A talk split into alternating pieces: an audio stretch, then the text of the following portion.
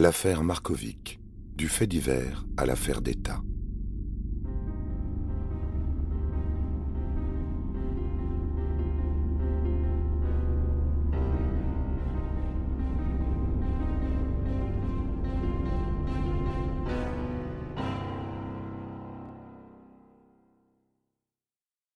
Au 1er octobre 1968, sur la presqu'île de Saint-Tropez, Alain Delon tourne en rond depuis bientôt deux mois autour d'une piscine, accompagné de Romy Schneider, sous l'œil et la caméra de Jacques Deray.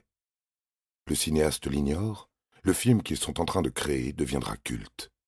À cette même période, à 900 km de la Côte d'Azur, sur le boulevard de la Tour Maubourg, 7e arrondissement de Paris, s'établissent les nouveaux bureaux de l'ex-premier ministre Georges Pompidou. Six années de bons et loyaux services à la tête du gouvernement bousculé par la récente crise du mois de mai. De Gaulle entrevoyait la manière forte, lui a choisi le dialogue, une évacuation en douceur de la Sorbonne, quitte à profiter d'une absence du général pour conclure les accords de Grenelle, avant d'être mis à son retour en réserve de la République. Au petit matin du 1er octobre 1968, enfin, un ferrailleur des Yvelines sort de sa camionnette et quadrille la déchetterie municipale de la Cavée du Roi, lieu dit non loin d'Elancourt, ancienne carrière, aujourd'hui terrain vague. Alors, compte en commun l'acteur en vogue, le futur président et le chiffonnier dont personne n'a retenu le nom. Pas grand-chose, si ce n'est qu'ils incarnent chacun un rôle dans la démonstration à venir, redoutable, consistant à transformer un fait divers pas plus épais qu'une brève en affaire d'État.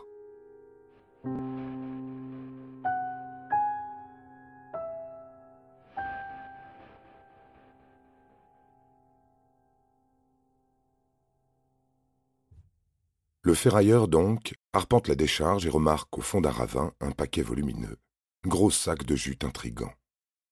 Il le déballe, la première couche laisse place à une seconde, une housse en plastique qui n'enveloppe pas un matelas, plutôt un corps humain, costume sombre ensanglanté, visage fracassé. À Versailles, le juge d'instruction René Patard est rapidement tenu au courant. Tout en ouvrant l'information, un substitut du service pénal relativise. Trois fois rien, ce cadavre découvert, une rixe qui a dégénéré, probablement un marginal, un sans-abri. Il se trompe. Le Maccabée est connu des services. Ses empreintes résonnent dans les fichiers, révèlent un nom. Stevan Markovic, 31 ans, réfugié politique yougoslave. Entré clandestinement en France depuis une dizaine d'années, il enchaîne petits boulots, vols, escroqueries, connaît tribunaux et prisons. Deux autopsies seront nécessaires afin d'expliquer sa mort. La première constate de nombreux coups infligés à l'arrière du crâne et conclut à un passage à tabac, fatal. La seconde déniche dans les débris cervicaux, enfouis à la va-vite et dans la cage thoracique par les précédents légistes. Une balle de calibre 6,35 tirée initialement dans la nuque, on s'y perd presque. À la bagarre d'ivrogne est dès lors privilégiée la thèse de violente représailles, appliquée selon les règles du milieu l'Institut médico-légal date le décès à la nuit du 22 au 23 septembre. Ce soir-là, M. Markovic est vu pour la dernière fois en bas du 22 de la rue Messine, 8e arrondissement de Paris. Il grimpe dans un taxi. Un homme semble l'attendre sur la banquette arrière. Fait notoire, il y vit, au numéro 22, domicilié dans le studio d'un hôtel particulier appartenant à un certain Alain Delon.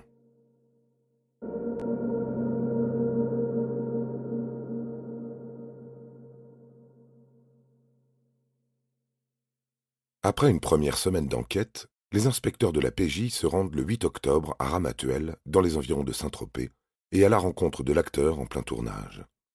Celui-ci n'élude aucune question, y répondra encore quelques jours plus tard, à la capitale, en compagnie de son épouse. Oui, voilà quatre ans que le couple connaît Stevan Markovic. À son arrivée en France, photographe sur le papier, il vivait surtout de ses charmes, en tournée dans toutes les stations d'hiver à la mode.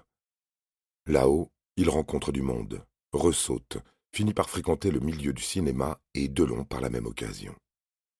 Il sera son garde du corps, chauffeur, doublure, une sorte d'homme à tout faire, logé à la maison, un peu trop à l'aise.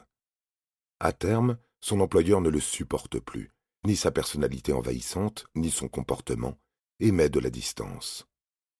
Aux enquêteurs, il affirme ne plus l'avoir vu depuis le 8 août. Du reste, parti travailler sur le film de Jacques Deray, il n'était pas à Paris le 22 septembre, nuit pressentie du meurtre. Les auditions des Delon n'aboutissent à aucun résultat. Peu importe, le tout Paris se ravit de pouvoir gonfler un banal règlement de compte en y mêlant un nom prestigieux. On remarque une forme de récurrence dans les issues tragiques réservées au secrétaire de l'acteur. Janvier 1966, Milos Milosevic avait été retrouvé mort à New York, en même temps qu'une femme, l'épouse du comédien Mickey. Suicide à deux Double assassinat Personne n'a jamais su, mais quand Stevan Markovic connaît un sort semblable, la sœur de M. Milosevic, Zorika, évoque un possible lien. A-t-il été tué car il savait quelque chose sur Milos? Le 5 octobre, Alexander Markovic en remet une couche, transmet trois lettres à l'instruction, signées de son défunt frère. Traduites du serbo-croate, Stevan les rédige quelques jours avant sa disparition, affirme être sur un coup aussi lucratif que dangereux. Quoi qu'il advienne, et pour tous les ennuis qui pourraient m'être causés, adressez-vous à Alain Delon, à sa femme et à son associé, François Marc-Anthony, un Corse, vrai gangster, demeurant 42 boulevard des Gobelins.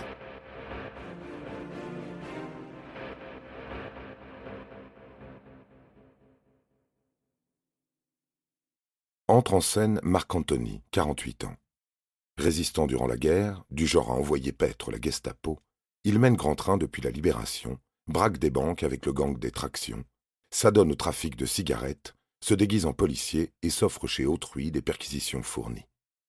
En 1968, officiellement rangé du grand banditisme, il goûte au show business par l'intermédiaire d'un bar huppé près des Champs-Élysées, dans lequel il investit. Il y voit Aznavour, Bardot, Fernandel ou Delon, devenu un proche. Le schéma se précise. L'acteur, excédé par son valet, le fait assassiner par l'intermédiaire d'un professionnel, soit François Marc-Anthony, pas si rangé que ça finalement. L'inconnu à l'arrière du taxi. Et si c'était lui?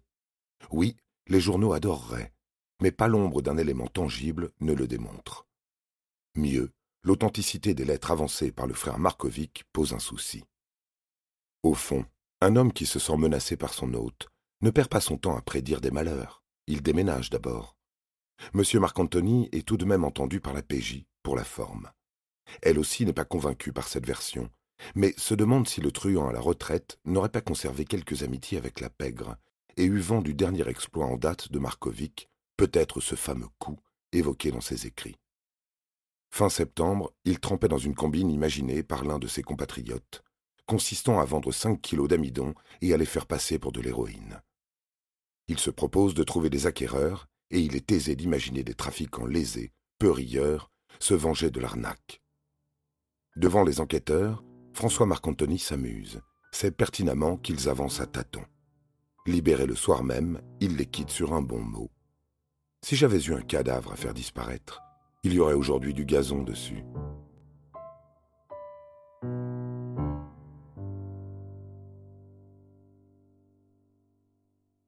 Trafic d'influence ou de drogue, chantage, règlement de compte, les mobiles défilent et aucun ne se distingue aux yeux du juge Patard.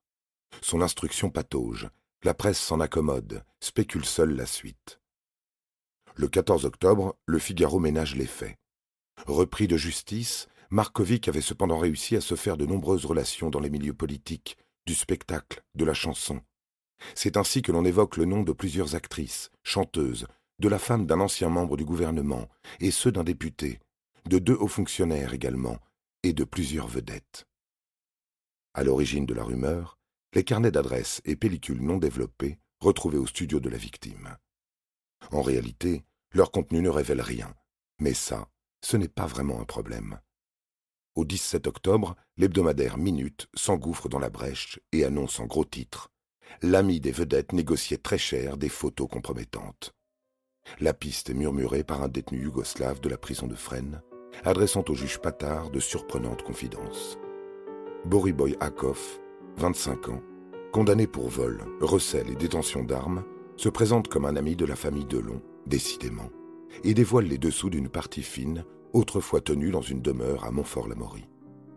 Markovic en serait l'entremetteur et aurait renoué avec sa passion pour la photographie, tirant le portrait de quelques notables impliqués avant de les faire chanter. Bien sûr, Akoff n'a aucune preuve de ce qu'il avance, se ravise au fil des interrogatoires.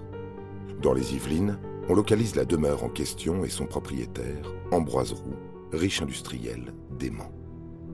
Si partie fine il y a eu chez lui, personne n'a songé à l'y convier.